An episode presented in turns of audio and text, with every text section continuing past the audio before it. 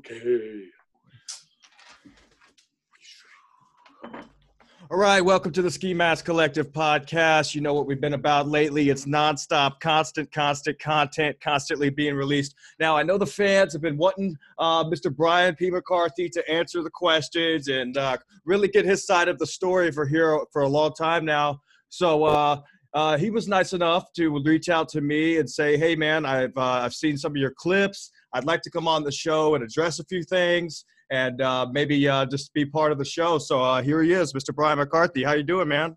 Hi, Mr. Mask. I want to start off by saying uh, I listened to a lot of your show, and I think you're very good at what you do. I wouldn't just do this for anybody. So I uh, I appreciate the interest and the opportunity to, you know, everything I'm going to talk about tonight.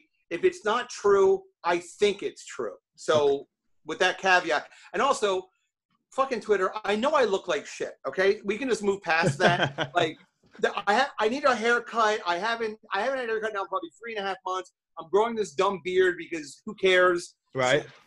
Is, little, is it part of like the, the whole Corona thing? Is that why you're growing the beard? Because you know you can still shave, right? I, I was curious. I'll tell you honestly, I was curious to see how much gray would be in it because I have a lot of hair up here, but it's all pretty brown, and I'm going to be 47 on Monday, and I was just like, I wonder how much Grave is going to be there. By the way, do you know what Cameo is? Yeah, yeah, it's where you could uh, you could pay. I think you know yeah. known celebrities. For I am. I'm fascinated by toupees and things like that. Right. Chuck Norris just went on Cameo, and do you know you know how old he is? You know how old Chuck Norris is? Uh, probably in his late 80s by this point, right? Well, not late. 80s. no, yeah. I right. don't know. Yeah. He stormed the beach at, at Normandy. So oh, he's wow. 80 years old, but he has this giant red wig on and a big red beard. He looks like a fucking wax. like anyway, whatever. But good night. I wonder how much he's charging. It's probably out of 300. Oh, that's, 300. that's a little much. And then like they don't even act enthused when they make those videos. The whole the whole cameo no. thing just really gets to me. I I, I haven't understood it, anything about that app. I would be so embarrassed if I was doing that. Plus, there are people that do it that like have. I would think they have money. Like, doesn't fucking Chuck Norris? Wasn't he selling like infomercial like ab rollers or whatever? Like, I would think he'd have enough money to not, you know, prostitute himself in the ninth inning of his life. But right, anyway. right. But like growing up in the '90s and early 2000s, Chuck Norris has always been like a, a, kind of a legend. So those kids out there who would pay for that kind of thing, it'd be like three hundred dollars yeah. ain't nothing to hear from someone like that. He's a legend, but three hundred dollars, no like, way. And there was always that thing with the, like early in the internet, like all those like Chuck Norris drove his mom to the hospital on on his birthday or some shit like that. There was all these like Chuck Norris kind of like the legend of Chuck Norris, but you know, he's got a he looks like a little old man that they stapled a fucking big red wig on. It kind of breaks my heart, but yeah, no, he, he, they might want to wear yeah. some makeup or something before he gets. He probably has like probably has like a son with a meth problem with like a gun right outside of the frame. Like, Dad, right. you do this for me, Dad. Well, hey, uh, Norris, speaking of speaking of cameo, I think I saw on Twitter where uh, uh, Chip Chipperson cameoed and talked about yeah. you. Do do you know who was behind that by any chance? Yeah, I know the. I think here's the thing. I know these are all. they're all trolls. I mean, right by definition. But yeah, so, but they, they are trolls, and that, and that's what that's what they're there for is, is yes. to get to you, and you you make their day by you know responding. Yes, right. Yes, absolutely. And, and, I made the mistake of being in this quarantine because look, look, we all know I'm fucking I have vision problems or whatever, but like I made the mistake of popping in and actually engaging some people because a couple of things. Okay, by the way, when we do this, I want to get a couple things off my chest, and then if you want to ask me questions, that's fine. However, this is your show. I don't want to filibuster. Right. No, yeah, that's fine. Yeah, because I mean, I do have things I'd like to address, but sure. I think if I'm not mistaken, is this the is your first appearance that you're going to be talking about uh, the drama, like really getting into it? Oh yeah. You know, getting it off your chest. You know, getting it all out there, right? Yeah, I mean, I've tried on Twitter. Like, people will say, like, some guy said, You're nothing but a Judas. I didn't know Judas has a last name. I, I guess somebody went to divinity school.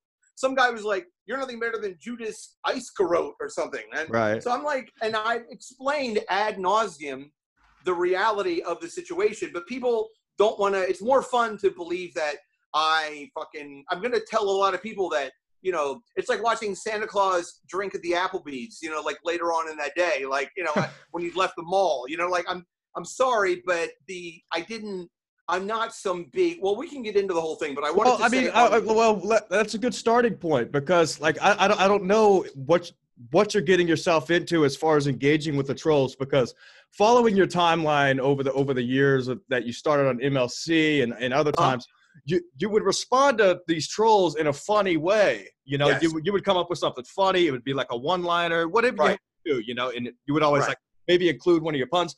But lately, me and some of the fans have noticed that uh, it, it seems more out of anger. Like your, the, Right. the tweets aren't coming off funny anymore. And I think somebody counted, I don't know who would do this, but a few days ago that you had tweeted 111 times in one day. Right. I know half of those were to Chad when that whole uh, catastrophe was happening.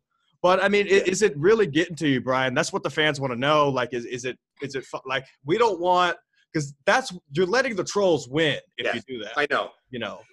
look, it's all my fault. But am I really getting as angry? I- I'm less angry and I'm more disappointed because all of this for me is supposed to be just kind of fun.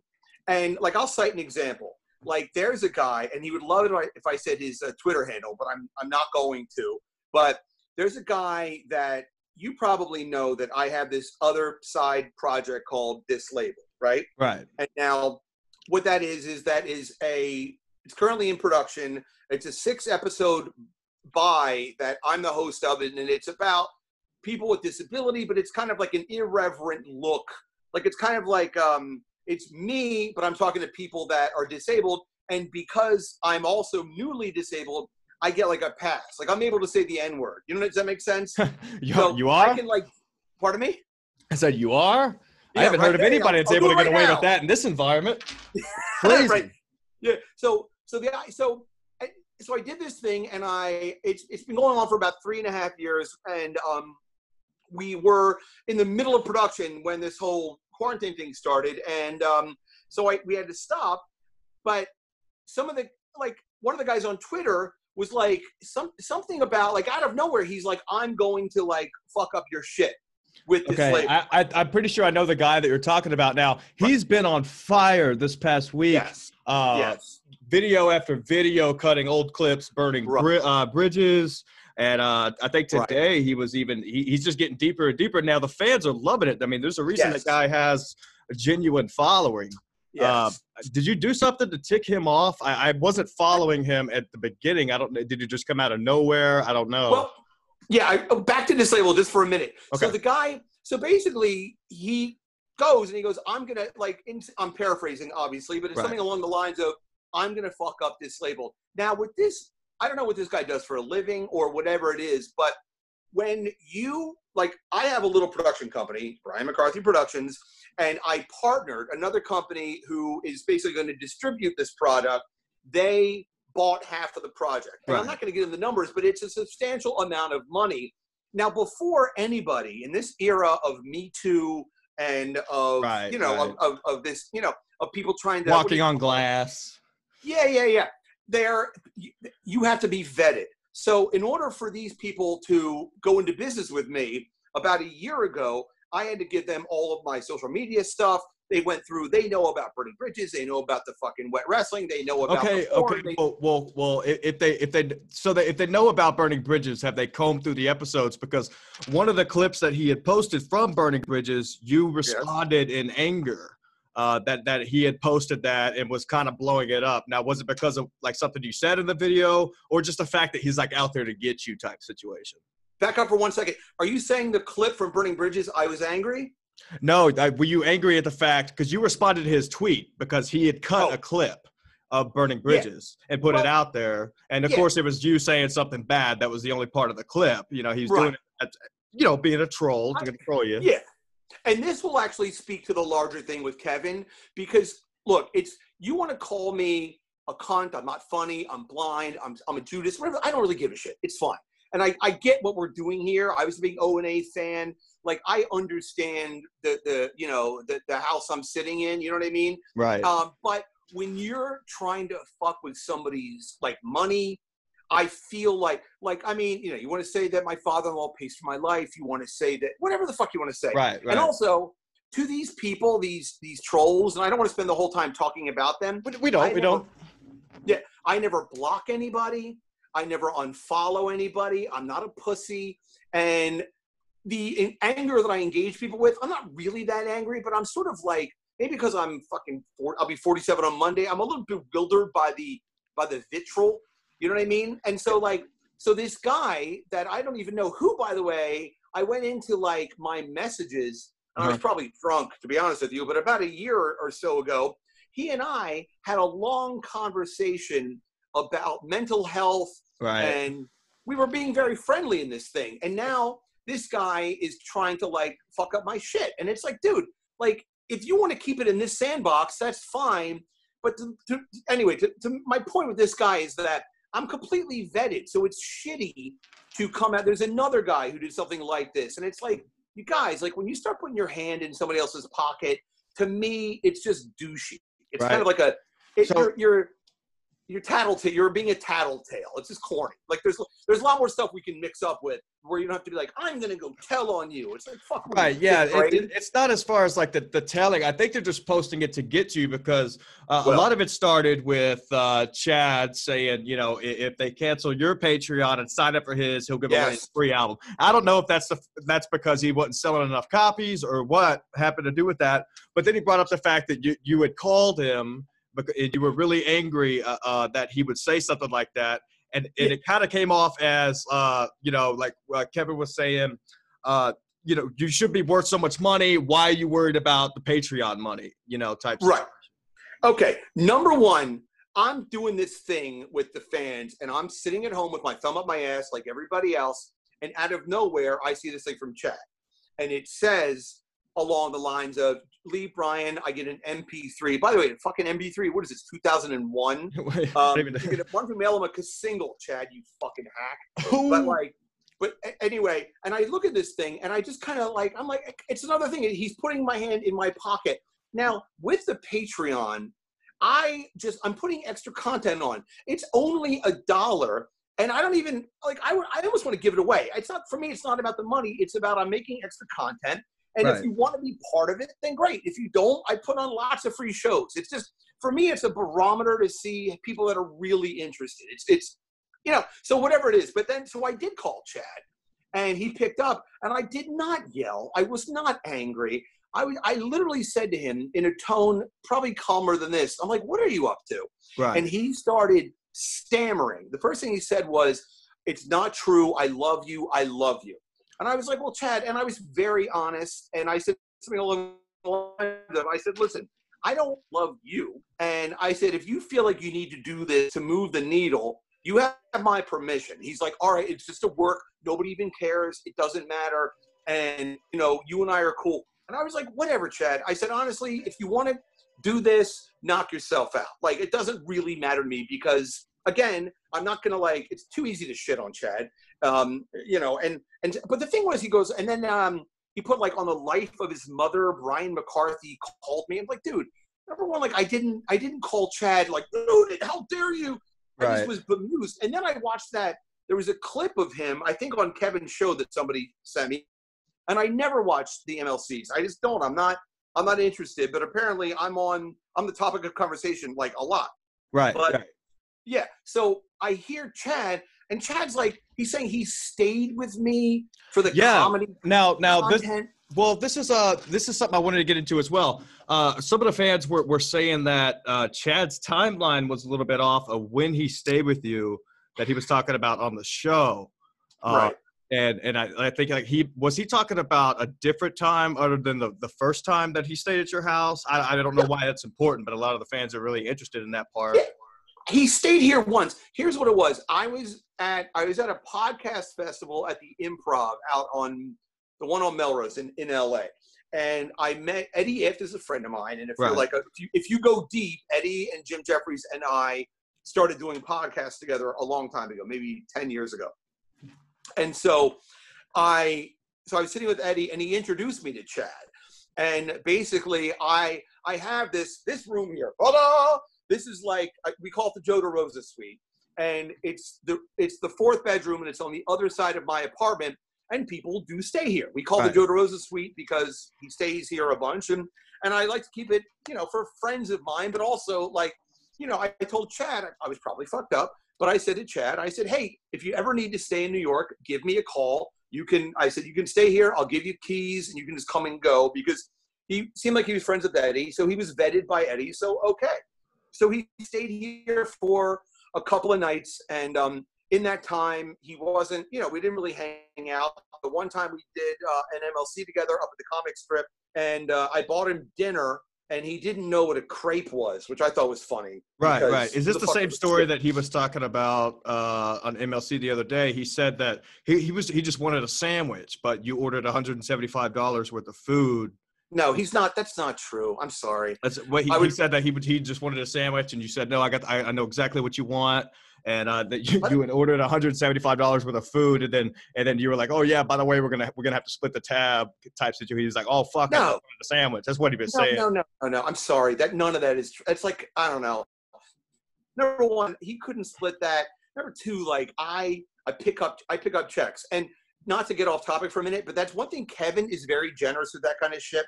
Like he'll always take the guests out after the show, and he'll give them like twenty bucks. He'll give, you know. So Right. that is some that is something that Kevin and I have in common. Where, but no, one hundred seventy five dollars worth of food. Like what? What is that even? Fucking a bowl of caviar?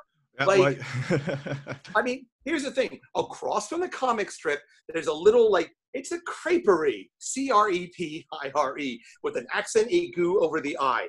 and they have fucking crepes in there and wine, and it's a little takeout bullshit place. And I walked, I went over there, and I said, "Hey, you want a crepe?" And he goes, "What's a crepe?" And I'm like, "It's like a fancy pancake with shit in it. I don't Yeah. know. It's a fucking crepe. What do you Well, want?" hey, you you know how I you know how I know, and I don't know if anybody's ever brought up this point before. This is how I know he's lying about he didn't know what a crepe was. A long time ago, I think you know, not a long time ago, but a few years back, he did a series with Florentine called The Dumb Waiter. Well, they have a they have an episode. It's called Crepes, where Okay. Chad Zumock is sitting down, I think, with a lady at a table, and uh, Florentine plays the dumb waiter, and he comes in, Okay. and uh, Zumock orders crepes, and Florentine, like he is, you know, you know how Florentine is yeah, uh, starts roasting him for ordering something as, as atrocious as a as a crepe. You know, so that's how I know Chad was lying about he didn't know what a crepe was. He did a whole episode of Jim's show about crepes. Right. And I also, when I was talking to some comics that I'm friends with, and I was like, I was talking because nobody knows. And Chad has a terrible reputation as a liar and as someone who is patently unfunny. I didn't watch the Kevin roast, but I did. Somebody sent me the Chad clip, and it's like it's hard to watch. It was Like, I had brutal. douche And he, he I knows had he bombed. goose I mean, he was the worst performance there. But it, he was so bad. Like I don't know if you ever saw the Patrice roast. I was there. It was at the uh, Boston Comedy Club, and Keith Robinson. But I sound like such a fanboy. I was there, but I was there. whatever. And uh, and Keith Robinson was the host. And Keith is really really funny. And Yeah. Keith improvised. He didn't have any material, and he's and he bombed. But he's really talented, so it was funny when he bombed. With Chad, it was like it was like watching like a retarded person like like their ice cream fall off the top of like the cone. You know what I mean? Right. Like you just didn't want to look away. So, I mean, the bottom line is I didn't. If you want to move forward, like the bottom, I didn't yell at Chad. I called Chad, and then I watched this clip, and he's like, "I live, I stay with comedy content." It's like, dude, I don't Right. even care. And while we're talking about nobodies. I looked on Twitter and Barry Ribs goes, uh, Brian is, I'm assuming he meant to say a lying SOB. Right, right, right. I yeah, he, I think he did call you out for, for some Yeah. reason. I don't even know But- what that was for. I don't even know. But also, if you look at it, he wrote living SOB. So I'm assuming that he sends telegrams and gives them to some one legged Holocaust survivor to walk over to the library and post it for him on Twitter because he actually wrote living SOB. And it's like, Barry, I don't know anything Yeah, about well, the, the thing about Barry Ribs, I, don't, I just don't know if he's all here as Right. far as far as up with the times. He he uh, he commented on one of my videos uh, that I made about him roasting my views, eh, which quickly climbed to over a thousand in two days. And right. so he posted a clip of his Ribs rants, which are out, horribly boring to watch. Most of them. I mean, Yeah. some of them are good, but uh, I think I'm, he's actually coming on the show soon oh, but but uh Uh, but, early. but but his his video it, it cropped like 256 views in eight hours. So I was like, Barry, what are you talking about? Like, why you really want to start this right now on Twitter? Like, come on, man. I don't. I, He said he said he said you'll never win with me in words. I said, Barry, your favorite word is yo. Like, come on, what are you doing? Yeah. You know? And, and there's nothing more embarrassing than seeing a guy who's north of 75 in a hoodie. You know what I mean? You're just like, Well, not only that, just saying yo and, and yeah, yo, yo, yo. Some of the, some of the like rants are all right, but he was posting. Uh, he, he did a rant about women's cleavage, and there's some. Yeah, you're right. Something is creepy about an, an older gentleman like that talking about. It's just like, ugh. I don't on. know. I don't. I don't. And again, like, oh, I mean, look, he and Chad are they're bottom feeders. I mean, and it is what it is. But again, like, I don't even have a problem with these guys. But like this whole thing with Twitter, I didn't start on Twitter being like, "Fuck all you motherfuckers." No, Like, you, you didn't. You didn't. But that that's what that's what has us worried about you. You know, that's what I, I wanted to reach out, uh, but you, uh, you had closed your DMs and, and asked you to come on to tell the story because I felt like you- you're not able to get what you want to say out on Twitter right now. You Sure. know?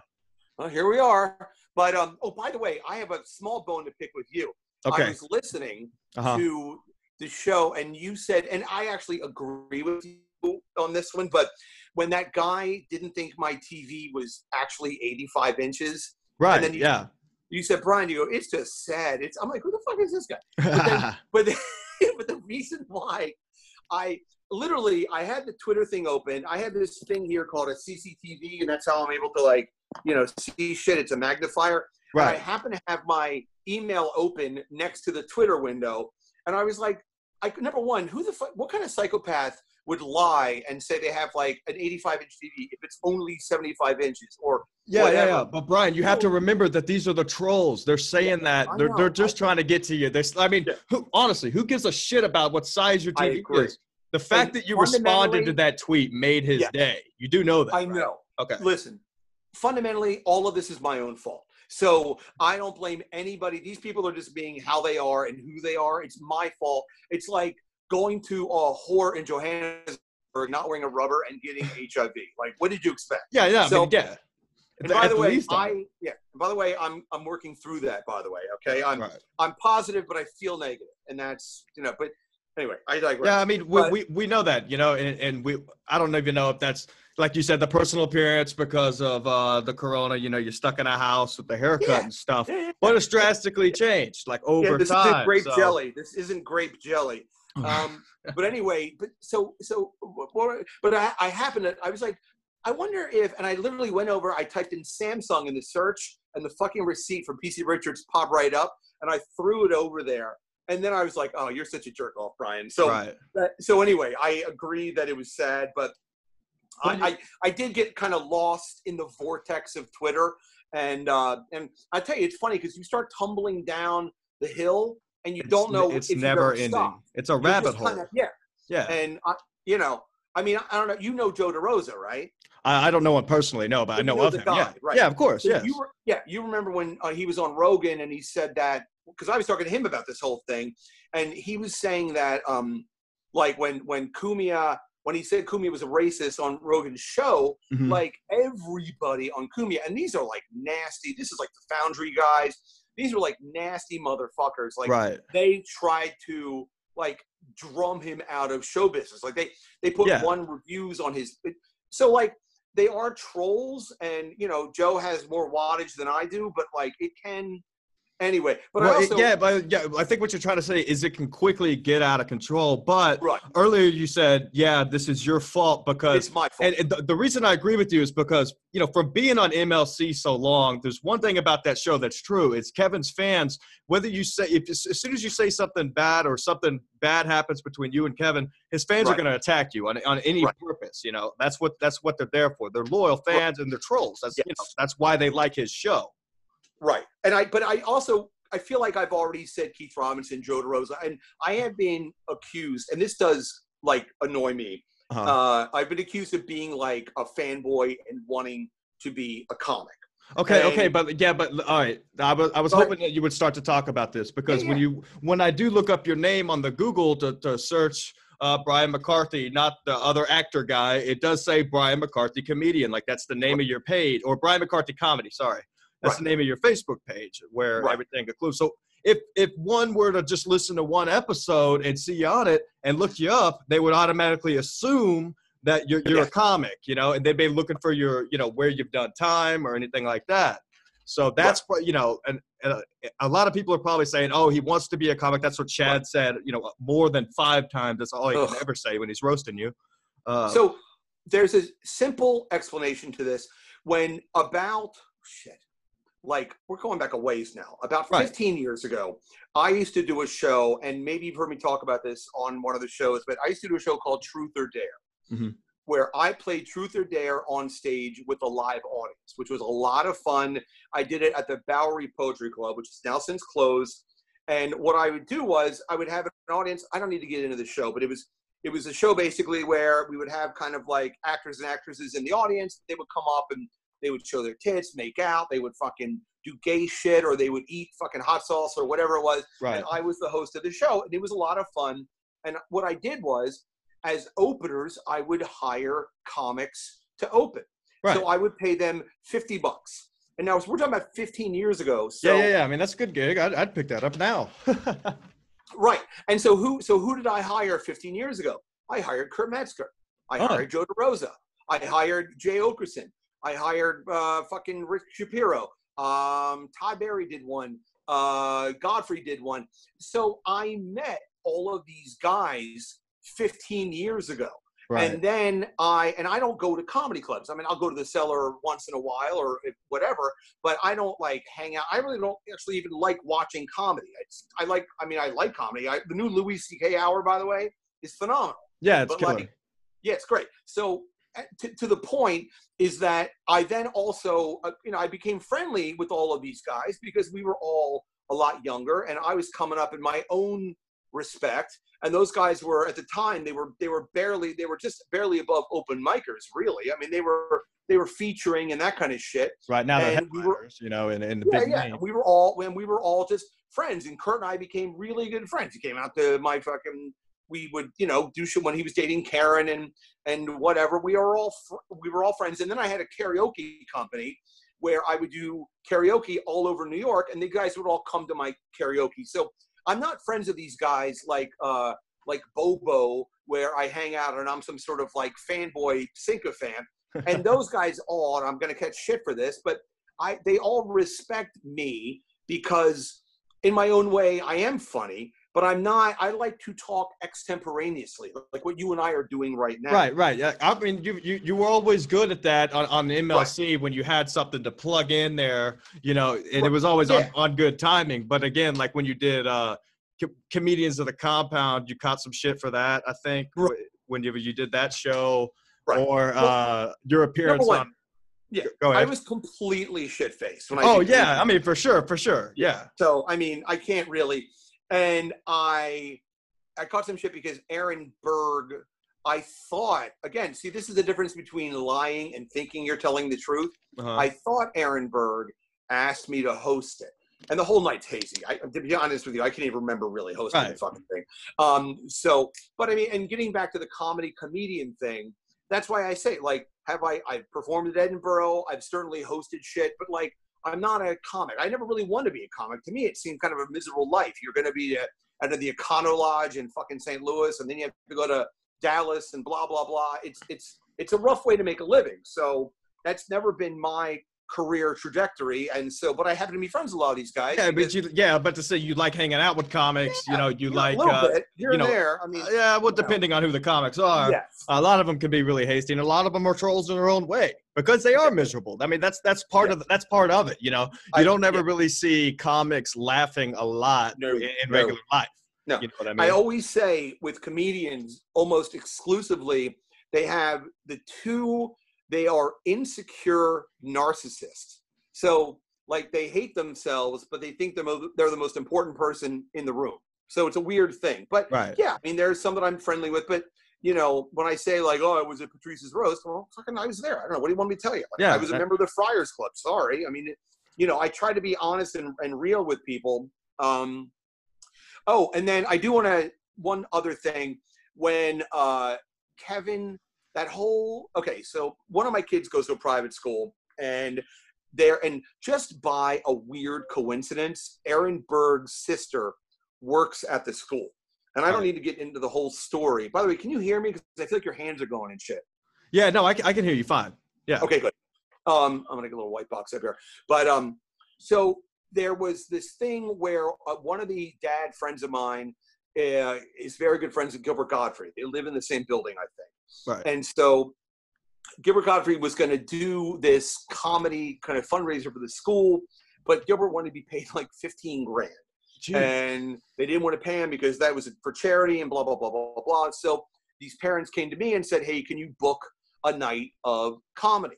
And can you put this together? And I said, Sure, I can, but you know, I can certainly ask a couple friends of mine to do it for free.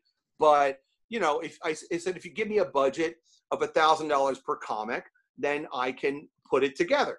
And and they said, okay, that's fine. And the, I didn't even know the mom. She's actually a real bitch, and she treated me like I was there to fucking take out the trash. But Right. that's another thing. But um, so I went into my little Rolodex, and I was like, okay.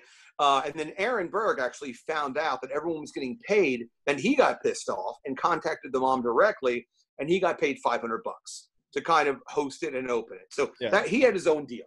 My responsibility was to host the show and then to get five comics to do 15 minutes each, pay them each a thousand dollars. And so people on Twitter that were like, "You said you paid them a lot of money," they don't know anything. Like right. to do a spot at the cellar, I think you make 75 dollars. Yeah, yeah. I mean, it, it's basically you're there to, to to make a highlight, you know, because you can then say, "Hey, I worked the cellar," and right, that's how you or get part of your around the rota- country. Or you go Gotham, Cellar, you know, uh, New York Comedy Club, you know, Dangerfield. If you work, if you work around the city on a on a, any night, you can make probably three, four hundred dollars. Right. To make a thousand dollars cash for fifteen minutes to do, it's called a private. Yeah. It's good money. And I, so I got this thing. I, it was Bonnie. It was Mario. Uh, Can, uh, not Mario Cantone. What's the other gay guy? Um, skinny, good-looking guy. Oh, uh, uh, yeah, I know who you're talking about. Why can't I Yeah. think of his name either? I- Uh, I don't know. It's something like the hot guy who, uh, who always posts pictures, right? Yes, he is. His Meow. name starts Yeah. with an M. It starts with an M. yeah, Mach, Mach. Uh, anyway, it doesn't matter. Yeah. So, so that guy, and then uh, Bonnie, him, and then like I put Kevin on because later, like Kevin had a spot at the at the comic strip, and I was like, hey, do you want a thousand dollars cash in fifteen minutes, and then you can just walk over. This woman's apartment was right by this strip, Right. so everyone shows up to, to do their. Why can't I remember the other comics? That doesn't matter. But um, Jon Fisch, maybe I don't know. It doesn't matter. But so everyone shows up. Well, Kevin, like, and there was a room. This apartment was huge, Mhm. and there was a room that they set up for the comics. And everyone's just kind of waiting to go on. And I paid every the minute they walk in the door before they went on. I'm like, "Here's your grand. Here's your grand." Oh, Are you your grand, paying before you grand." paying before they perform? Oh yeah, for sure. 'Cause they're not going to fucking walk out. I mean, you know, Right. and they were all happy to get the money. And listen, anybody, I actually called Norton for that, and Norton was like, "Oh, that's great." He's like, "I'd love to do it, but he couldn't do it, like, Yeah, yeah. because it was early." And Norton always does shit early because he has to get up early. Yeah, he's got morning video. to even say it. Okay, so so Kevin shows up, and everyone else like they know the gig. They go sit in the room. I come out. Everybody, we had set up like a little weird. Actually, there's a karaoke machine in that corner that I actually brought. The fucking thing weighs like 80 pounds, but it's like an it's an amp PA system thing. Right. And I brought that in my wife's in my in our car. My wife brought it, brought it up. I plugged it in. So we made like a little stage area, and there were about 20 people. So I open. I said hello, hello, whatever. Aaron comes up. He does his spot. He gets paid by the mom. I don't deal with his money. He goes off, and then as Aaron's performing, Kevin's walking around the room on Facebook Live with his camera out, and he's like making fun of the night. Which Oh, so he was making fun of the gig itself, and that yeah, making fun of the gig itself, and he's interrupting Aaron Berg, and he's just being a fucking. I mean, no surprise, I guess, to anybody, but he was Right. just being an asshole. Like, you was know, he just not happy to do the gig, or did he think the whole thing was a sham or like a joke? Kevin's a, Kevin's a cunt. Like, it's just one of these things. Like, he's his own worst enemy, right. and he is annoyed by. I don't. I don't know what's in his head. Who knows? He's crazy. Like, he's Yeah. legitimately. He needs medication. It's not my problem, but he's he has issues. right. But it's like in my mind, it's like all you have to do is you stay in that room next door, come out, do your 15 minute set, take your grand, and leave. He's Right. walking around, he's getting in the in the guest faces, and these guests, these are people that I think they paid maybe two grand each. to have like a dinner and to have like wine pairing and to watch comedy. And yeah, they're all rich and whatever. yeah, it's a nice night, you know. Yeah, who cares? It's all for like it's all to send poor kids to this school, and still great. So Kevin was shitting on it and whatever. So that was so when these people on Twitter were like, you know, that's I'm like, I would if anybody that is one of these trolls, if they ever got paid a grand to do anything for 15 minutes, I would be surprised. Let's just put Right, it that way. right. So anyway, well, so so I guess that what that was yeah, far after the show. Uh, you wanna let's get. I'm gonna ask a few fan questions if you don't mind. These aren't personally Hit from it. me. Uh. I reached out to a few of the fans and Okay. uh, to see if they had any questions. Uh, one thing that they, they they wanted to mention was, of course, you you say that you wrote the Dos Equis ad. We all know that. They all want to see proof. There's no uh, that they say Okay. there's no variation for you to have proof that you actually wrote the ad. Okay. Number one, I never, and I know this may sound like um, like when Bill Clinton said like I never had sex with that girl. I just put a you know a, Yeah, yeah, yeah. a DARPA snatch. Like I never say I wrote the ad. What happened was, and I'll just burn through it. I used when I did the wrestling shit. The guy that owned, he was this. The guy that I worked for. Did you ever like wrestling? No, uh, I think it's pretty Okay. gay. Do you remember something called ECW? No, Okay, good. Well, anyway, there was a guy named Paul Heyman and Steve Carroll, and they Paul Heyman is now with the WWE, and they had something called ECW. And I guarantee some of these people that are going to watch this or listening or whatever it is, Yeah. is this live by the way? Uh, no, we're not live. I'm I'm gonna Okay. put it out on the YouTube and uh, Okay, cool. podcast apps everywhere. Very good. But um, so uh, the guy that I work for, this guy Steve Carroll, was partners with Paul Heyman. I'm just giving some context to the whole Right, thing. of course, yes. And so this guy Steve, I had he had called me oh like from time to time he had called me and he had said, "Hey, um, I'll pay you, you know, a thousand dollars to write this wrestling copy." He owned like a bunch of different like um, I'll pay you a thousand dollars to write like bodybuilding brochures or it was all like print ad stuff. And then he calls me once and he goes, My godson, okay, his name is Michael Blatter. His brother Stephen Blatter is one of the head guys at Sirius XM. Right. He goes, My godson, Michael Blatter, they he has a company called Mirror Ball. And Mirror Ball is an ad agency that works with Bacardi. Now Bacardi owns everything. They own right. Dos Yes. Yeah. They own Corona. They own fucking everything, right? I'm sure they're not thrilled they own Corona right now, but uh, so they own everything, right? And so he goes, "Do you want to take a crack at like writing for this Bacardi campaign?" And I said, "Sure." And so I call this Michael Blatter guy, and I said, "So what is it?" He goes, "Okay." He goes, "Here's the idea. It's a guy. He's an older guy. He has gray hair, and but he's good looking. He's kind of like Ricardo Montalban a little bit. And he goes, every man wants to be him. Every woman wants to fuck him. We're gonna call him the most interesting man in the world." Right. He goes, so what we need is we call them MINs, most interesting mans. We need things that are going to be in a specific uh, syntax and pentameter, meaning like he once did this because of that. And if you look at the campaign, they all follow the same sort of sentence structure. Like it, it, it's pretty, you can see it. So I, he goes, you just need to write the print stuff. And he goes, but I need you to give me some samples so I wrote in this same room. Oh, it's going to be in the library one day. Um, I, in this room, I wrote. I sat down in front of my fucking compact. Again, this was probably 12 years ago, 13 years ago. My daughter had just been born, so it's probably about 13 years ago because we were still in New York. And I wrote like I think I wrote about 10 of them, and it was like he once had an awkward moment just to see how it felt. His mother has his name tattooed on her chest. Uh, uh, there was a bunch of them. So anyway, so I write these things, right? And he goes, okay, I need 500. So, and we figured out a, a dollar amount. It was more money than I'd ever gotten paid to write any copy before, but it I could have gotten more money. I didn't have any representation. I throw, let's just call it a mid-figure, five-figure sum, south south of 30.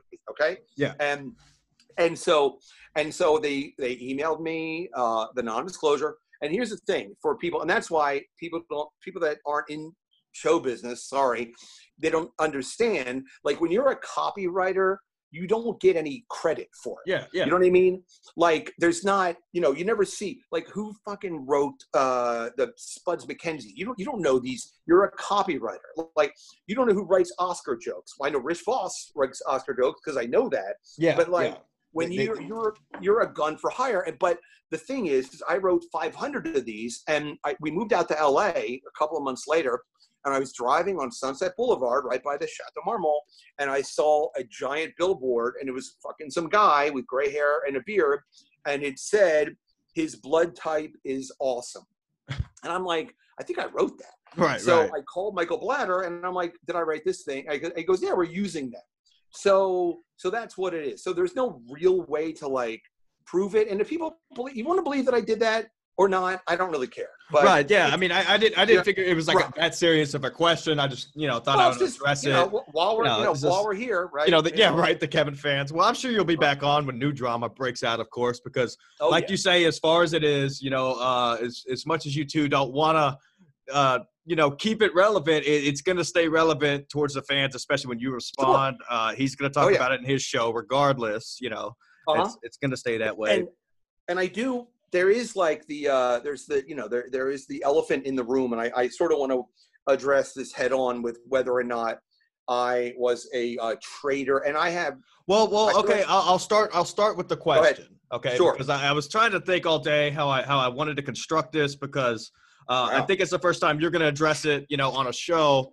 yes, Um, so a lot of people would speculate that the the reason that Kevin got so mad that that you would go uh, under the belt and, and go on Bill Schwartz's show is you know he he always had guests on his show that that would go on Bill Schwartz's show when they had the feud, but continue to have them back on as guests, right? Right. Uh, but don't you think that it, it it may have felt different because you were the co-host of his show on ML? no, no, sidekick, MLC, sidekick, sidekick, yeah, sidekick of MLC and Burning Bridges. So when Uh-huh. he had asked you, "Hey, I, I don't want you going on that show," and you did it anyways, that they Right. may have hurt or stung a little bit more because you know, like of, of all the show prep that you you guys have been through together. You know, Right, right. you can understand like why he why he Yes. would get so like uh you know angry about that Yeah. It is a valid question. because okay, what one more point, one more point before you address it here. Sure. uh, you know, around that same time when all of this started happening, uh, he had gotten you on Chip, and I know that you would really want to got, get on Chip Yep. Chipperson. That happened, and Uh-huh. then uh, next thing I know, you were talking about having dinner with Cumia. So, so in a way, it felt like okay, Brian's kind of making a status for himself uh, upon not only the compound but other comics podcasts. So, in a way, to the fans, probably it looked like okay, you're branching out. So why give a shit what Kevin says? You know, it, you don't need him no more. You, in a way, it looks like okay, you know, I, I've made a status now. If Kevin were to get mad about this, it, it wouldn't really matter because I would have a place here, kind of thing, right? right. All valid. Um, to address the Cumia thing, I went to Cumia's house for a Fourth of July barbecue like six years ago. Right. So, like, I and I had at the 9/11 benefit hosted by Jay Mohr at the Beacon Theater back in well, right after 9/11. I had dinner with Opie and Anthony at a table with me and Kurt and fucking Jay and so like there's a lot of people seem to think that like I dropped into MLC Right, like but there's history. with a with a vodka soaked parachute or something. You know what I mean? And it was like, hey, I'm a star. Pinot Like, Grigio. yeah, yeah, exactly. Four deep. Um, but that's that's it's not the case. So Right. let me let's go from and I know I'm not gonna like uh I'm not gonna filibuster and just say like like this is the truth and if you don't believe Right. Yeah, because everybody's going to have their own opinions because there's Yeah, two sides but to every story. this you know. this is how it went down. And if you actually like take out your feelings about whether you don't like me or whether you if you know Kevin and you'll understand that what I'm saying is in fact the truth. So, okay, I'm working with Kevin. Okay, so let me actually let's take it back. Okay, I only heard of Kevin because I was listening to Opie and Anthony, and I heard Kevin on the show, and I was like, and I knew of Neil. I think I may have met Neil a couple of times, like back in Bo- Boston Comedy Club, you know, hundred years ago. But we certainly weren't friends or or anything. And um, but I didn't know who Kevin was, and I'm listening to Opie and Anthony, and this fucking guy is ranting and shitting all over his brother. Name it. And Name. I loved it. I loved it. I was like, I was because Kevin and I have a lot of similarities. We're from big Irish families. Uh, we both hold grudges, and eh, then it, it kind of stops there. But there's enough of that, and I was like, I kind of was like, I had a bit of a man crush, and I'm like, oh, this fucking guy is too much. So Eddie Ifft and I are are friends, and Eddie understands where I exist in the comedy world. He respects my talent, whatever, Right. Right. and but he also knows I'm not a comic. But I so I said, Eddie, I said, do you know? And Eddie is somebody that also gets a ton of shit on Twitter, and he gets a lot of bullshit. And Eddie's a really funny comic. I mean, whatever. But but my point is, is I asked Eddie. I said, hey, you know that guy Kevin Brennan? And Eddie goes, oh yeah. He goes, I've known Kevin for like over 20 years. And I said, you know, I would, and I don't like to ask anybody for anything. Jews have a great word called a hazer. I don't ever want to be a hazer, but I said, you know, I I know he does a podcast, um, and I didn't know Lenny. I didn't know anybody, and I hadn't even really listened to a podcast. I just knew about it from Opie and Anthony, and I I said, could you reach out and I would like to be a guest on his show. And so like five minutes later, I get a text from Kevin. And then I said something like, "You have beautiful blue eyes," and he goes, "You're blind. How do you know?" And then we talked very briefly. Right. Then I did the first show, and after the first show, he called me like the next day around then, and he goes, "You know, can you come back next week?" And then he goes, "Do you want to be my co-host?" Mhm. And I said, "Sure." Now, in my mind, I was like, "I'll just do this because." A year before, I had lost my vision. I was sort of like I had a year where I wasn't sure I was going to go totally blind, or Right. I was so, sort of so like, what what was kind of the mindset of going on that show? Was it more of exposure or anything like that? Because it may have been out of anger, but I know you had previously said that uh, you would have never gone on that show if it wasn't for the money. Correct? You did say that, right? No, no, no, no, no, no. I'm sorry. I, I don't know how that got out there. No, I did this show for free for about four four months. Right. And then when I had a conversation with Kevin, because we were getting donations, I was showing up every thir- Thursday, I think it was, every Thursday to do the show. And I was like, listen, I'm happy to be part of this. And you and I, for whatever reason, we work well together and I enjoy doing it. But if this is a commercial enterprise, I want to be compensated. Right. And if you don't want to compensate me, that's completely fine. And I get it. But if you're making money from this thing, I want to be paid. And again, to Kevin's credit, he we thought of a percentage. It was 60 40, 60 Kevin, 40 me. And he says, This is what, and I'll pay you once a month, and it's going to go into a PayPal account, and blah, blah, blah. And so we agreed. I said, okay.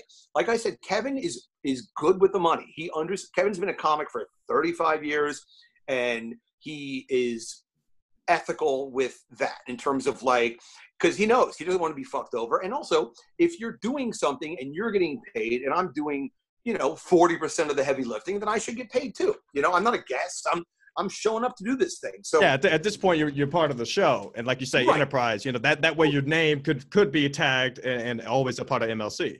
Yeah, and and and listen, I did four. I, I looked at it as a four month audition, and I would show up and do the show, and I enjoy doing it. But also, like three o'clock is it punches a hole in a Thursday, and I have other shit going on. So I was like, if I can make whatever I can make, then I can roll this into other work that I'm doing. So I started off doing the show never for money, and that was never really my intention until we started to get into it, and I felt comfortable enough to ask to get paid.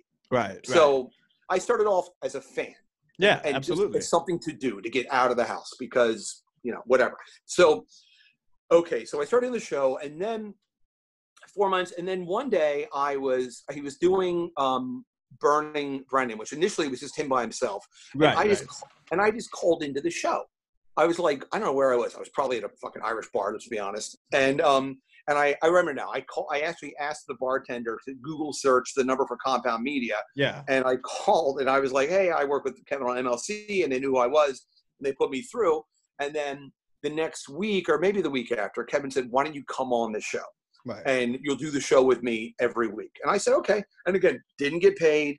Just I just did it and I did it and I did it, and then Kevin's contract was coming up, And then I said, listen, if you're getting paid to do this and you want me to show up every Tuesday at whatever it was, 10 o'clock or 2 o'clock or something, I can't even remember. But I said, you know, I would like Keith to break open the budget and pay me. Look, I don't I don't want to get paid as much as you, but I should get paid something to show up and do this show. And if you can't pay me to be the co-host of this show, I understand. That's fine. Like Right. that, you know, then I can. But I need to do. This is this is what I do for a living. I mean, Yeah. you know, I, I know people are gonna fucking freak out on Twitter when I said that, but like this kind of shit, you know, it's a little project here, a little project there, a little project there, and it builds into something. So anyway, so then I got paid from uh, from Keith and through Compound, and we started working together. And then we were doing the show twice a week. And then, and again, my I can't do the timeline, but it was something along the lines of Kevin very occasionally, rarely, but Kevin and I would go. There are two Irish bars across the street from. Hey, there's your head. Sorry. Um, that's quite all right. Listen. Oh, hey, Daddy. Hey. Um, hey, baby. Um, but uh, we would go to this Irish bar, and Kevin would have chicken parmesan and uh, and and uh, and the ginger ale, and I would have you know my four or five uh, Pinot Grigios, and Pinot Grigios. he and I knew I knew Bill Schwartz. I know Bill Schultz. It's fun to say Bill Schwartz. Yeah, it really it is a lot yeah, of yeah, fun. yeah, it is. It's funny. And but I knew Bill from before this. I never went on Red Eye, but Bill and Joe DeRosa are good friends. So I have socialized with Bill. Bill, we knew each other. Again, Bill's not a comic, but we lived in that same kind of TV uh, uh, universe of, of of being on panels and that kind of shit. Right. So, so I so he was saying like on the show. Look, the show is called Burning Burning Bridges, right? So the, the the mission statement of that show is to burn bridges. And what is funnier than shitting on other shows on your own network? Yeah, So, I mean like- that's absolutely a blast. That's why it was my favorite. Black. You know. Exactly right. And it's also, and you know, because listen, you're somebody you could smell it if it wasn't authentic. You you legitimately when you listen to Kevin ranting about something, even if he's completely wrong, he believes that it's true.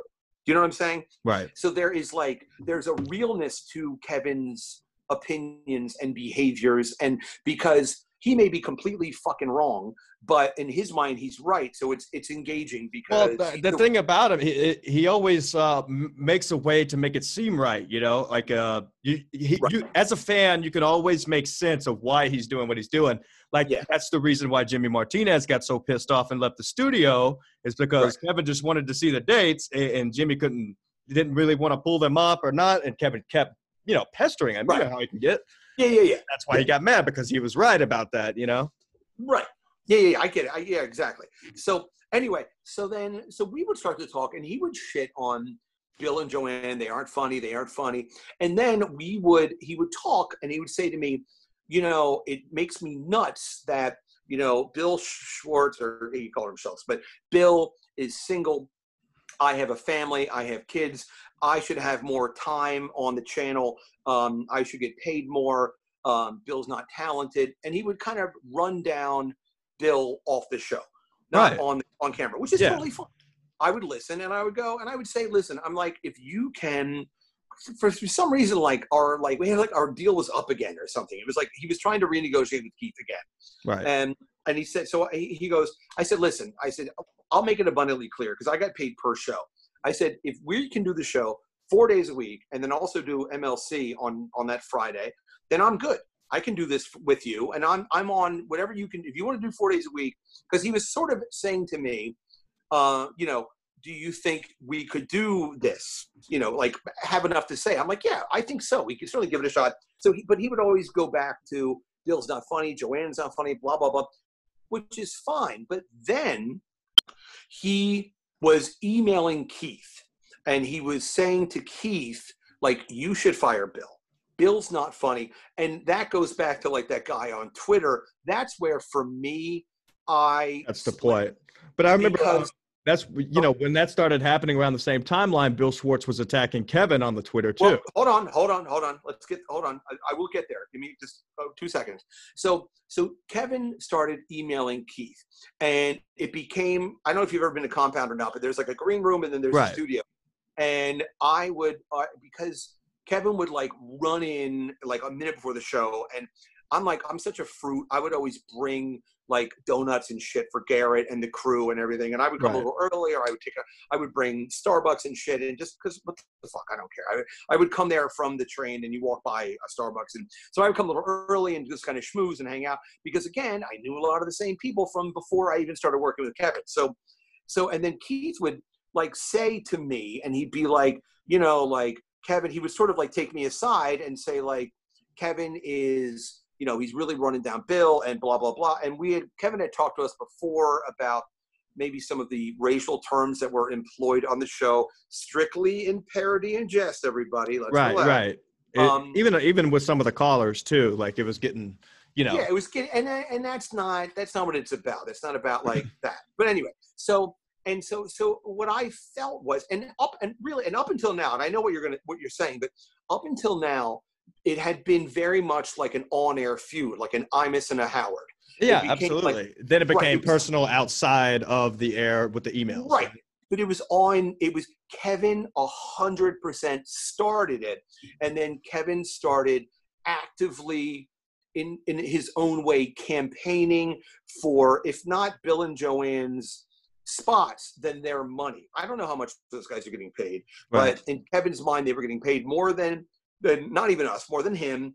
And he felt like he was funny and Bill, and you know the whole deal. So anyway, so then one night, Bill was probably in his cups or whatever it is. And I mean, Kevin was like, Bill has, I mean, Kevin was really shitting all over Bill. I mean, he Well, yeah, really- I mean, but uh, I guess every right because because of the way that they had gotten angry at each other as far as on the air. But Right. but at this point, you're bringing it in uh, with Keith the Cop's emails and Yes. things like that, right? now it's like so and I and by the way, I, like I am I'm ringside for all this shit, right? So like so I don't mind the whole thing about Bill on the air and and even off the air. I mean, it was to the point where like when if they pat like Kevin was coming into the show barely like with 30 seconds he come in we would start some shows he had his fucking bike helmet on Right. like we would like he would fly in there because he didn't. kevin's not confrontational. I, he's a paper tiger. So like they would he would never even want to see bill. There was like real animosity there. Yeah. and again that's fine. All of this for me is fine okay? But when he started emailing keith and saying i should get those spots. I should get his money. You should fire bill. Right. okay? Then that's when bill one night was fucked up or whatever it is and he made that clip Yeah. of kevin using all this language on the show kind of like what that guy did with me with the disabled thing right Right. Right. and he right. made this clip of him and but he never actually and his whole thing was like i'm gonna fuck up your patreon yeah. so w- what Bill was doing, and just stay with me here, please. Bill was reacting to what Kevin started. Okay, so this whole mess was because of Kevin. It wasn't Right. like Kevin was the first. Kevin was the one that fucking ran in there and said you should lose your job. Blah blah. blah. right. And I feel very passionately that you shouldn't fuck with somebody's money. You Well, oh, well, at, at any point it, with all this going on, did you ever go to Kevin or pull Kevin aside and say, "Hey, man, we, we might want to relax on this situation"? You know, it's one thing on the air, but but now it's getting to the off the air point because you could tell it was bothering you, right? Like, Yeah, all the time. We would talk on the phone, and he would call me and he would rant about Bill and Joanne. And I would say to him, I would say, What do you give a shit? So what? They're not funny. Who gives a fuck? As far as I'm concerned, like this sounds like really narcissistic, but if every show on Compound sucks, we look great. I don't even, if they want to, if Keith wants to pay Bill and Joanne to do some crappy show in the morning, four days a week, and you guys were getting Yeah. two, and one of But them was cut down by thirty minutes. but I'm not even. I'm, I'm, it's not even for me to like. It's not for me to, to email Keith and underhandedly try to take their their their jobs. What the fuck else is Bill going to do? This is what he does for. This is his. This is his gig. Like, so I would say to Kevin, I would say, I would say what I'm saying to you. I would say to Kevin, I would be like, look, you shouldn't be doing this with Keith. If you want this time, what you should do is you should say, we need on our own shift blah blah blah. So then they gave us, because of Kevin, they gave us another day, more money, and then they dropped the show by a half an hour to give E Rock some a show, which Kevin flipped out about. Yeah, the Would So You Kindly started- show. Right. Which it which it started so it, it started to get like not fun. at, at right now. It started to become, and you know, I could sit here and say that you know Kevin is his own worst enemy, and he really fucks up everything he touches, and I don't know how you could disagree with me. So anyway, so I had done Bill's morning show like once or twice, I think. Yeah. And I had gone on, and I, it's always a good time to to plug MLC for the Patreon, and I would always do a good job, I think, hopefully, on Bill and Joanne's show. You know, it was always panel stuff, and Yeah, I always yeah, made sure to plug Kevin and I show. And also, like, it's if you're going to look at this like pro wrestling, the idea of co-host or sidekick, whatever the fuck you want to call me, coming on and doing the morning show, it's kind of like it's another level of the work. Like it's Right. more, it's kind of more of a fun. It, it keeps it all kind of on the air. You know what I mean? Right. Yeah. But that was uh, regarding the first two appearances. Right. And then So there was that- one more that he had asked you not to go on. Right. Well, hold on, hold on. Okay, Okay. okay. now, so now we're at the now we're there. Okay. Yeah. So what had happened was I was I there was a there was a it was an MLC coming up where I had to move the time. And it was like a, a difference of an hour because this is gonna get really boring, but bear with me.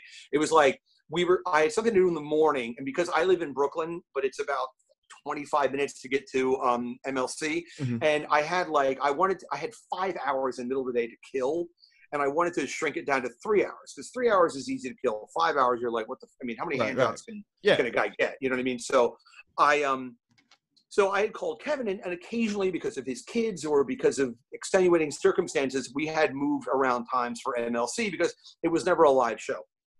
So I had left Kevin either a text message or a voicemail saying, "Hey, call me uh, when you can because I need to talk to you about moving the show the next day because it, I was coming in in the morning to do Bill and Joanne's show, and then I had like a big chunk of time before I was going to do the tape MLC show.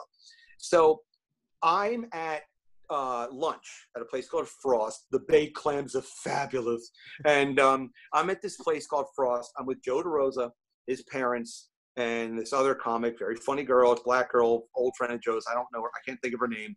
And we're all sitting around and we're having lunch and drinks and blah blah blah. Because um, Joe's parents live in South Jersey and they were up and I know them and we're all hanging out. My phone rings and I can't ever see who it is, so I hold my phone up. I go, "Who's that?" And he goes, "Oh, it's Kevin Brennan."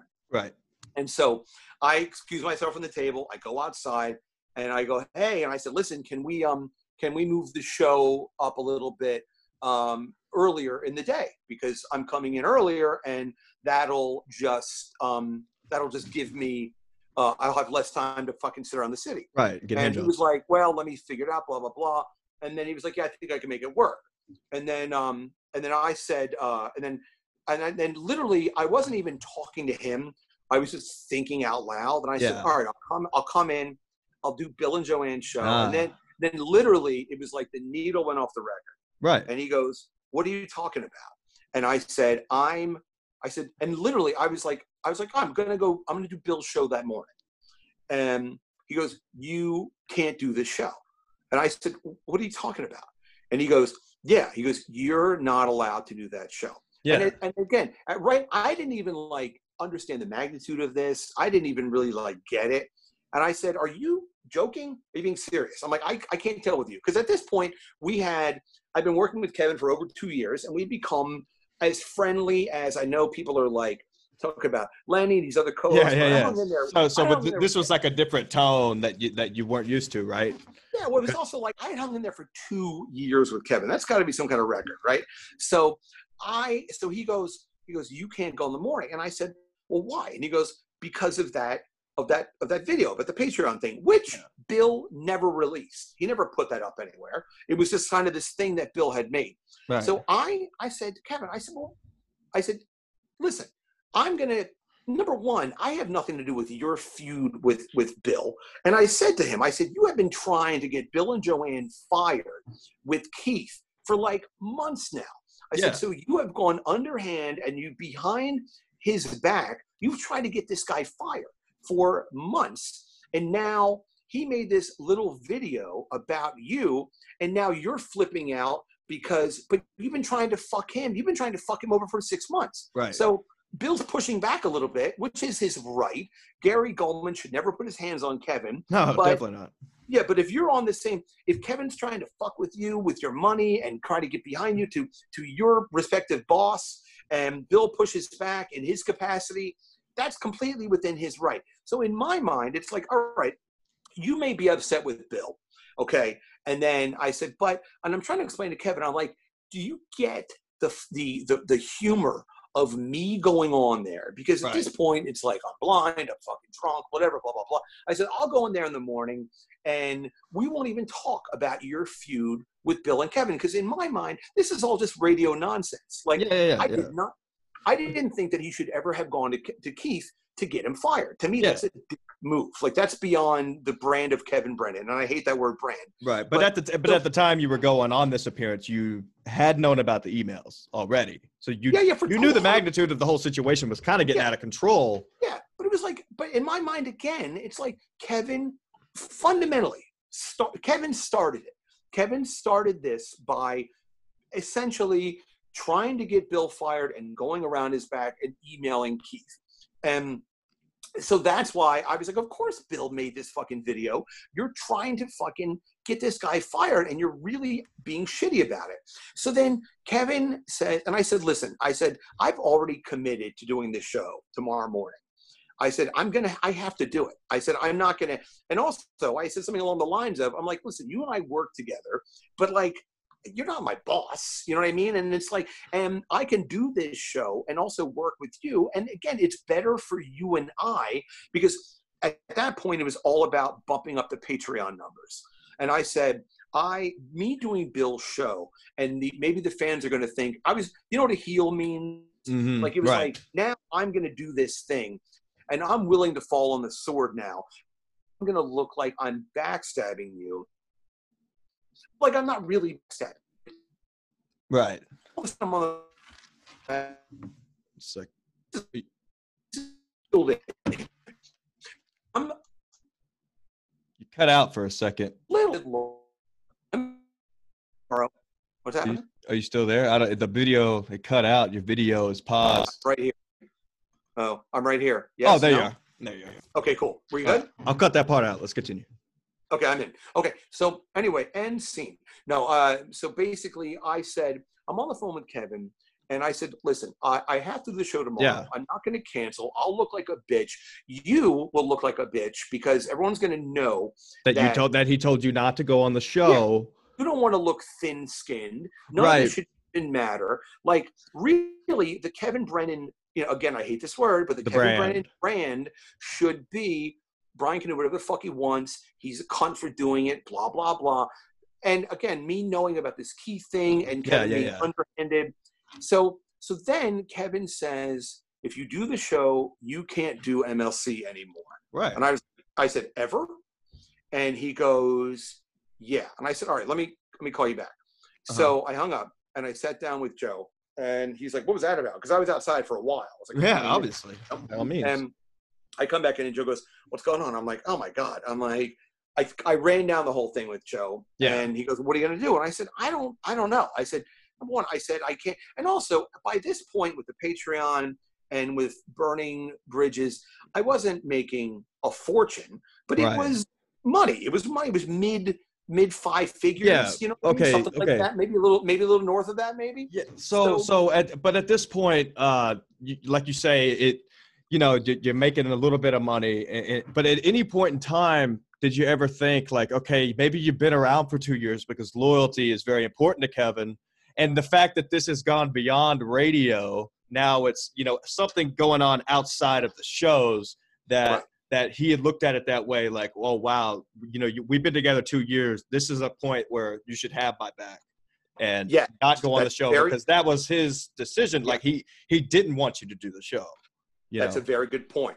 So I call Kevin back. Okay, I sit down. I have a couple baked clams. Slam down a glass of uh, Pinot Grigio, as is mine, because I'm a, I'm a masculine man here. And I go back outside and I call Kevin, and I said, "Listen, I said I'm going to do the show tomorrow morning.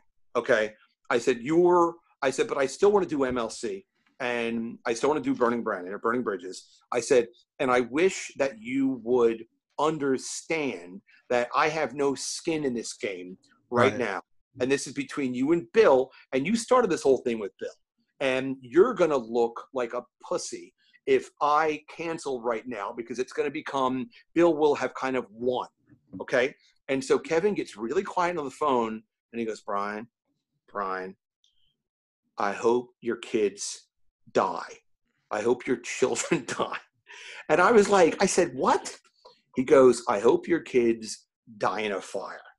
And I said, let me get something straight. Yeah. I'm like, we're talking about a fucking podcast slash closed uh, network talk show. Behind a paywall, act- no listeners to Morning. Yeah, and you're actively wishing for the death of my children. I said something similar to that. Right. But didn't you didn't you know it was uh uh part of his brand though for saying something like that, or Yeah, was it a little bit more than that because it was between y'all two on a phone? Yeah, we're we're now we're now talking. We're in like we're we're just we're two coworkers talking about a disagreement in our jobs. Okay. So- Yeah. So this isn't on air. And frankly, he said, "I hope your kids die on air," I would still be annoyed. It's like Yeah. I I mean, know- yeah. Yeah. I know his wife. I know his kids. He's actually a great dad. He has great kids. His wife's beautiful. Like we have all socialized, blah, blah, blah, whatever. And, but for him, and he's met my children, for him to sit there on the phone, number one, I, it's just, I just was like, you know what? Like this guy is fucking toxic. I don't care if I'm making $250,000 a month. I'm not going to work with this guy. Like that was what he came out of the gate with. He goes, I hope your children die. But so I was at, like- at this point, when you heard that, you you had had enough, and you're like, you know, fuck it, I'm gonna go do Morning anyway. You know. No, I said, I said, I said that. I said, I said, really, Kevin? You hope my children die? I said, nice. I said, we're done, no problem. And that was, I think that's the last time I ever talked to Kevin. I'm pretty sure it was. Well, wow. And that was- wow. And that was that. And and that was and and again, so in terms of the loyalty and and everything else, like I again, Kevin started all this shit with Bill. No matter, and people are really shitty to Bill on Twitter because that's what people do. But like, you know, they say Bill has AIDS and Bill, whatever the Bill's Right. Right. He's a coke the addict. Yeah. Yeah. And I get it. That's all. That's all fine. But when you start, like what that guy did on Twitter, when you start to like try to fuck with somebody, how somebody pays their rent, yeah. it's a shitty thing to do, and that's not on a brand. That's just being a fucking asshole. Right. So- yeah. I mean, it's on it's on social media, Twitter, and you Yeah. know, it's like if- that's that's what they're like- doing with their day is cutting clips. But you know, I I also feel like uh, I hate to go back to it, but I I also feel he would not have been so active in cutting those clips if you wouldn't have been responding. So yes, you're absolutely right. Listen, at the at the very beginning of this thing, I said yeah. all of this back and forth troll shit is on me. It's my yeah. fault. Right. Right. Right. Yeah. So you know, I can't. And so, so I- as far as you know, it's going to continue to happen until it just finally it's dies fine. out and it bores people. You know, uh, which is right. Well, in again, itself. I wanted to, um, you know, that that is, and so, and hopefully, you know, hopefully we said it straight. I don't know what else to say. It's like Yeah. that's really how it. And then since then, I have called Kevin a few times or sent him And text left him voicemails a few times. I I left him a couple voicemails. Right, exactly. Just being friendly. And again, like, look, I haven't talked to my father in 25 years because he didn't pick me up at the bus station. so Yeah. like, so like, I get there. I get the Irish Alzheimer's where you forget everything except your grudges. So like, I understand Kevin. But if I had said that to Kevin, like, I hope your children die, I guarantee he would have flipped out. right. so, right. I kind of didn't have any choice. He had, like, said, he had had to- something like that before, or something to that effect on uh, burning bridges, and, and you came on and you were you were angry about it. Yeah. Was it something No, about yeah, the yeah. kids? I, know, yeah, I believe. well, it's yeah. just like there's so much more shit to talk. It's like, come on, you know. And it- it's like, I mean, again, this is gonna fall on deaf ears, but it's like, like all these Twitter people. Like, if you wouldn't say it to me and to my face, then why say it on Twitter? But where? That's a that's a whole nother conversation. Yeah, I mean, the, they hide behind the fake profiles. You know how it works Right. with the Kevin fans. Any really, they they transfer from O and A, that whole subculture. Really, now it's kind of turned into the podcasting world. Oh, I almost forgot. By the way, sorry. Oh yeah, I figured you were gonna do that at the beginning of the show. Let me see those new tattoos. Uh, oh, what we got? Here's Brian Boru. Thank you very much. That's Right. the people love these on Twitter, by the way. They hate them on Twitter. yeah, I know, right? Oh, Wow. Shit, I'm stuck my. Yeah, but I. I, yeah, I was mentioning that. Yeah, the chair was in the way on that last one. I think it's oh, all sorry. agreed. Oh, good. oh, We've all seen him. We've all seen him. We've all seen him. All right. Jesus Christ, Brian. hot, hot pussy right there. I was I was Oh. bringing up on uh because I did MLC on Monday.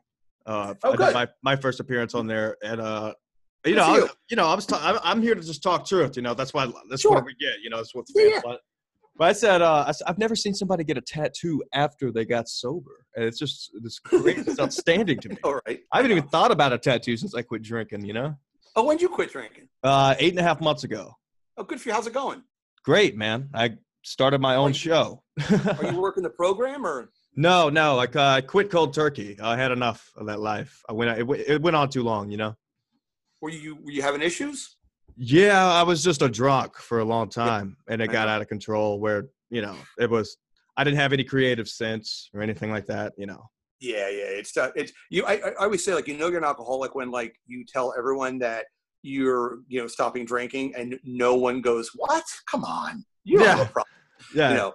well, yeah. No, no, nobody, nobody really thought anything of it until two months went by. They're like, "Holy shit, uh, you're being for real Yeah. now?" I'm like, yeah. Yeah, no. Everybody was like, "Thank God," you know. So Oh, I was a monster. I was a monster when I drank. Yeah. And also, do you did you notice? Everyone now is like fucking so bored. But did you notice when you quit drinking how better you slept? It, it took me about two months to, until I could Yeah. actually get sleep, and then I realized the whole time drinking there was never real sleep. You're just passing out from drinking. You No. know? Yeah, yeah, exactly. You go to bed. I would go to bed drunk and wake up when I sobered up at like three in the morning. I would I would still wake up drunk, and that's just how my life was the whole time. You know, Yeah, yeah, yeah. Yeah, no, good for you. Well, that's great. Yeah, yeah, yeah. So, well, anyway, but it's a lot of uh, fun. But yeah, yeah. so so you I, I don't know which clips you've seen of the show. Like I guess you like the content so far, Oh, your stuff? right? Yeah, you're doing a great job. You're, you're you're very you're very easy to to to listen to, and you certainly know how to. I like that you have some. Uh, you are you're very articulate, especially for someone who's from a hillbilly part of the country. It is. Uh, It is.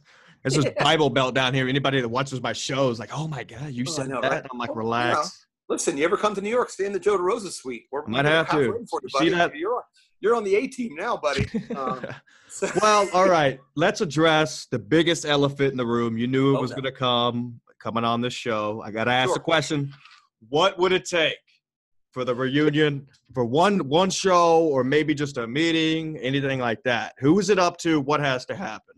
here's the thing number one i'm i have reached out to kevin in a in a friendly not a conciliatory way but in a in a friendly way like checked out hey how you doing or i don't even know what kind of i left for him or whatever it is and let's be honest if you listen to my shows i never really talk about kevin Right. I'll only I react to Kevin, but I don't ever start the conversation. And apparently, like you know, Bruce, we all know Bruce Fulton, you know, and Bruce is like, you know, uh, Bruce tells me I get I get my information from Bruce, and Bruce is like Kevin talks about you constantly on this show, Right. and and Adam and everybody else. And the problem is, is that you know, Kevin, I, you know.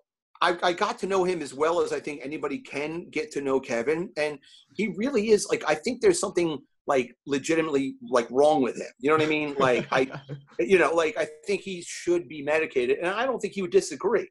Right. So I would listen. I would love because I fundamentally, you know, I have horrible self-esteem, so I like to please people. So I would love nothing more. Even these shitheads that try to like uh, get my disabled show derailed. And oh, by the way, to that same motherfucker, the the, the uh, Revenge of the Jedi poster. I don't know. Was I spent less than three grand, around twenty seven hundred, I think.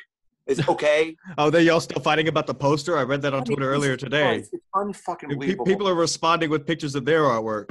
I know. Well, hey, uh, do you want to do you want a few more fan questions Yeah, while we're sure. here? Then we can wrap it up, Yeah, and yeah, then why uh, you can hang come back on for another appearance if you want when drama no, no, breaks. let's do while we're here. Let's do it. All right, uh, let's see here.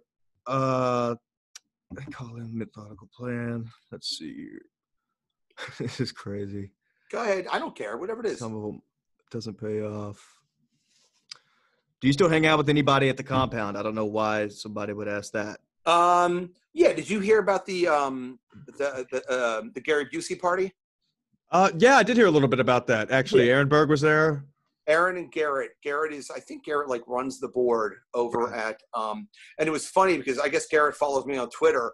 Yeah. And Garrett, Garrett was like, uh, he called, you know, call, text message, I think, and because he had to, he helped me calibrate that TV.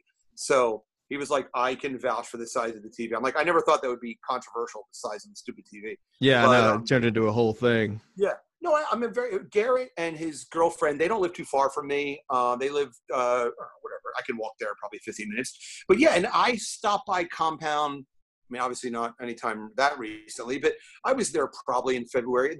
The studio is in a very central part, right by Penn Station and Herald Square, where Macy's is and shit. So Yeah. there's a lot of there's a lot of like there's a lot of times when you'll be in Midtown Manhattan and you're just kind of there. So I'll always pop up and say hello. So yeah, I mean, E-Rock has done my show, um, but he lives out in New Jersey, and so I don't. But yeah, I mean, there's no, and I mean, and, and they actually, I'll tell you something funny. Um, I had the idea when the day after, because I think we had a burning bridges to do like the next day, and I had the I was I had the idea. I called Garrett and I said, why don't I come on and do a spec? Because at that point, this show had gotten so incendiary and so vitriolic and so just kind of I thought it was just nasty, which Right. is fine. I mean, if people think that people entertain, I don't care.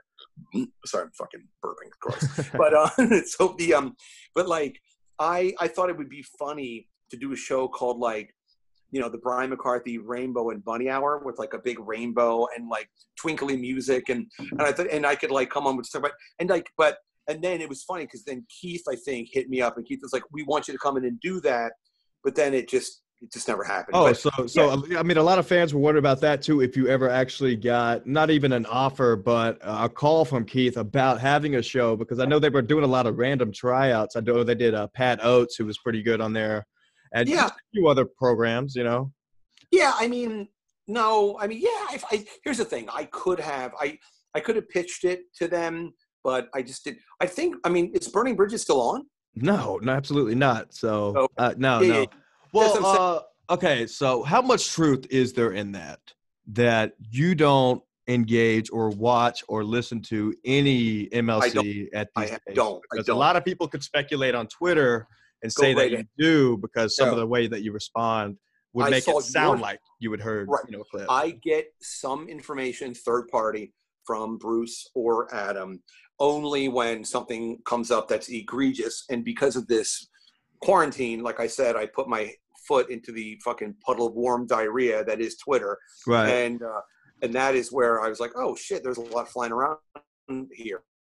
So Yeah. no, I don't listen to the shows, and um, I will occasionally hear like Stacy Pressman is going to be on the show tomorrow. oh, really? I, yeah, and I have heard from like I Flutzy called me today. I haven't called her back, but um, I've heard from some people that there was a if you do my show, you're not allowed to do his show, which is fucking gay, but whatever. well, I think um, Stacy still does his show. I, I believe. Um, I think she does too, and I, I, I may be wrong about that, but I, I don't I, don't- know. I mean, look, as long as she still has a disease where her pussy soaks through like couch cushions, she's always welcome on the Brian McCarthy interview show. uh, okay, we'll do we'll do two more here, and Sure. uh, and then we'll I'll have some more ready for next time. Uh, Some of the fans could speculate that you don't pay Adam. How much truth is there into that? No, I pay Adam a hundred dollars a show.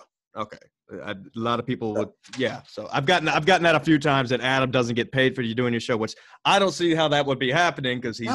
there to basically do the work and chime in when he can, right? Yeah, and it's also funny, like when people go, he doesn't, he never has guests on the show. Yeah. Sometimes I hear from people and they go, they love the. To me, it's funny because this show started as the National Lampoon interview show in Los Angeles. Uh huh. and then when I when I moved back to New York, it was the Lampoon Show, and then the if you ever want to have a good read, Google the Madoff of the Midwest. He was the owner of the Lam- National Lampoon. He's in jail now for the next like seventy years.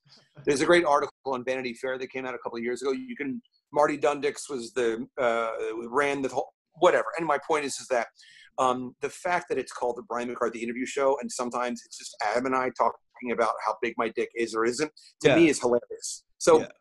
I know I, I have to pay him to do the show. Yeah, I mean, absolutely. Just drive up to Park Slope. I mean, I, I don't even know what that would like costing gas Well, I in New York. you know, crazy. Well, and also like I mean, frankly, I, I you know I don't have the technical acumen to do this, and and he uh, and I I mean, put it this way: if he was the co-host of the show, because the show the Patreon does make money. I mean, trust me, I'm not fucking buying a Right, sailboat, right. but like I would have to break Adam off something as the co-host, but I pay him because he has to put the show on the platforms, and we don't really edit the show, but he has to clean it up and he Yeah, yeah. It's a pain in the ass. yeah, yeah. Of course, you know how it is. So yeah, yes, so I do pay Adam. Uh, okay, one last thing. Last night Sure. you posted a video of uh, to to your Patreon walking through your house. Now, I think the same guy we're talking about quickly had the full video on YouTube. I don't know if it was full or just clips, but uh, they posted up. Somebody had zoomed in on a picture where you had three um, pictures of yourself. Now, somebody went even further. A guy on Twitter and uh, zoomed in on and said, "Why does he have his GED up if he Yeah.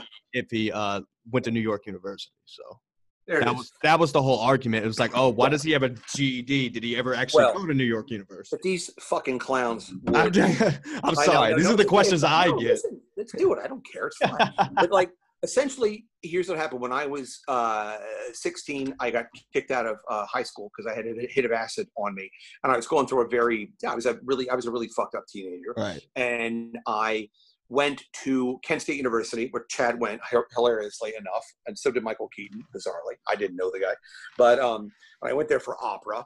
And then I, I got chicken pox. And then while I was in Kent State, I decided I want to come back to the East Coast. And I wasn't even 17 yet. And I, this is back when I was in a fucking, I was quarantined, like now, um, in the infirmary at Kent State University. And I just started calling the Berklee School of Music, which is in Boston, the Yale School of Drama, which is at Yale in New Haven, Right. uh, Right. NY, and, and NYU, which is Tisch School of the Arts. And I literally would get somebody on the phone like a receptionist, and I was a very precocious boy. And I would say, Hey, I want to go to the school, would you send me catalog and admissions and blah, blah, blah. So, you know, a couple days later, this nurse at Kent State, because when you have chickenpox, when you're in the dorm, you can't be in your dorm because you have chickenpox yeah. So they started delivering these fucking giant packets of like catalogs and, and information about the schools. And so when I got back to uh, Maryland after I'd flunked out of Kent State, I told my mom, I said, I'm I have an audition for NYU Tisch um, over in uh, you know in New York, and I had gotten that GED, but I'd also taken my SATs and I did really well on my SATs. Verbal I did great. Math was not so good, but verbal Right. was like really good. So I went to Tisch and I had an audition at Tisch. And I did the uh, monologue for Butterflies Are Free, so why aren't we? And like a little fruit, at the end of my audition, I started crying, and uh, and I told them how much I wanted to go to the school there, and um, I left. And then a week later, I got accepted to NYU Tisch because I kind of what I did was a lot of times because again, I a lot of times you can do something if you don't know you can't do it. That's when you can do it. You know what I'm saying? Yeah. Yeah. Yeah. So like I actually I kind of backdoored I kind of back hello, but I, I backdoored NYU because I went to Tisch first. Yeah. So I got into Tisch. Like right like if I tried to pull that shit now, it wouldn't fucking happen. This is 1990. It's a whole different world. Yeah. So I got into Tisch, which I then was provisionally accepted at NYU, and then I ended up dropping out a month in anyway. All right. So, So- I mean, you addressed the question. They were Yeah. wondering. You know, the, the fans are going to zoom in on all cool. kinds of And shit also, the and whole just one more time. thing yeah and also one more thing on that if you're going for acting or any sort of a liberal arts performance bachelor of fine arts Don't say the N word. Thank you but it doesn't really fucking matter like Yeah, if you yeah, have a GED or whatever it is it's all performance and and merit based Right. So- I mean, these clowns are out there just trying to catch you in a lie. That's all care. it is. And they want something to talk about. Uh, they, they're, they're keeping it relevant. Hey, what are you going to do? just spell Well- my name right man you know what i mean i don't give a shit I'm glad you came on to clear it up, man. I'm glad you chose Ski Mask Collective. Uh, Yeah, you know, great. now it's going to get great content. We're probably going to get some hate from uh from some of the Brian haters. Uh, you know, some Yeah, people might fine. say, Oh, "Wow," you know. also can i just one more thing on my end please if you don't yeah, mind absolutely. okay so i know that people have been putting up these uh analytics of of me with the Yes, the I. Why did I forget about that? So Sure. you bought the Um, followers. Now Chad told me to tell you, uh, uh, say hello to your 58 followers. How true is this? Have do- Okay. are they all fake, or do you feel, or do you feel like the analytics program is fake? here's what it is um about in the in the opening couple of years of twitter i think twitter's been around since like 08 maybe Oh wait, oh, Uh, no, oh, no, I think it launched in 08, if I'm not uh, mistaken. oh, okay fair enough so i was living in los angeles and i had been hired to be on a spike tv pilot which was produced by james gandolfini um, which is a show called Men U, which is like a cooking stipulation show, and it was all about like if, if, if these guys didn't make a good meal, they'd have to like get their fucking asshole waxed or something. Hell yeah. And Jim, who was Jim, because I had dinner with him a bunch of times. He's a really nice guy, and his wife Linda. Um, he, I, I knew his best friend um, through my neighborhood, and I, I basically had audition, and I got the part of the panty dropper, which was a guy that made drinks so delicious the girls dropped their panties. So right, right, right. anyway, so I'm in. I the show gets they produce the pilot, which is very expensive, and they they shot my shit in L.A. And I, on my own dime, okay, I hired a publicist. And you know, and when you hire publicists, you hire them for a length of time. It's like it's a, they kind of present you a campaign, a one month campaign, a ninety day campaign, or a six month campaign. I just did a month. It was like something around four grand, right?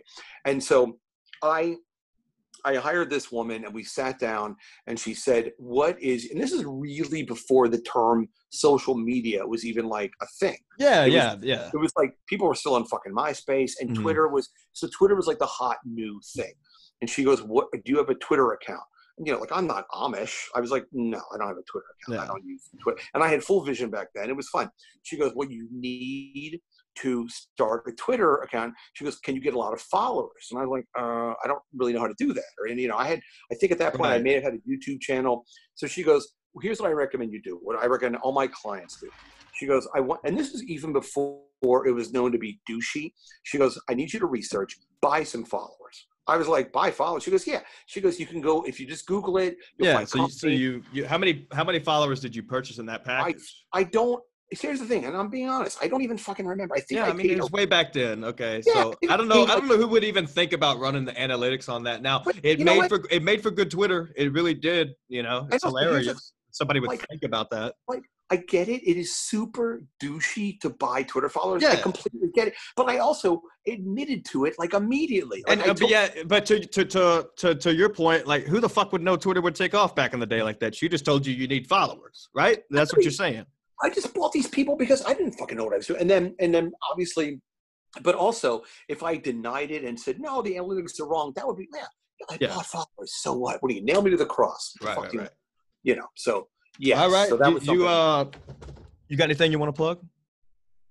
yeah, sure. I guess. Well, the Brian McCarthy interview show. Um, Are you still running it exclusively on Facebook, or, or have you switched no. platforms? No, here's what it does. It's it's a live show. We usually do it on Facebook in the morning. Yeah. 10 o'clock usually. And then after the live show, Adam then cleans it up. And then on Monday or Tuesday, it gets spit out to Stitcher, Spotify, iTunes. All the audio. blah, blah. Yeah, on audio, only audio. And and again, I, if people can check this, and I'm sure they will, but um, according to Adam, our numbers are where I can start to get reads. Um, Oh, okay. Yeah. Yeah.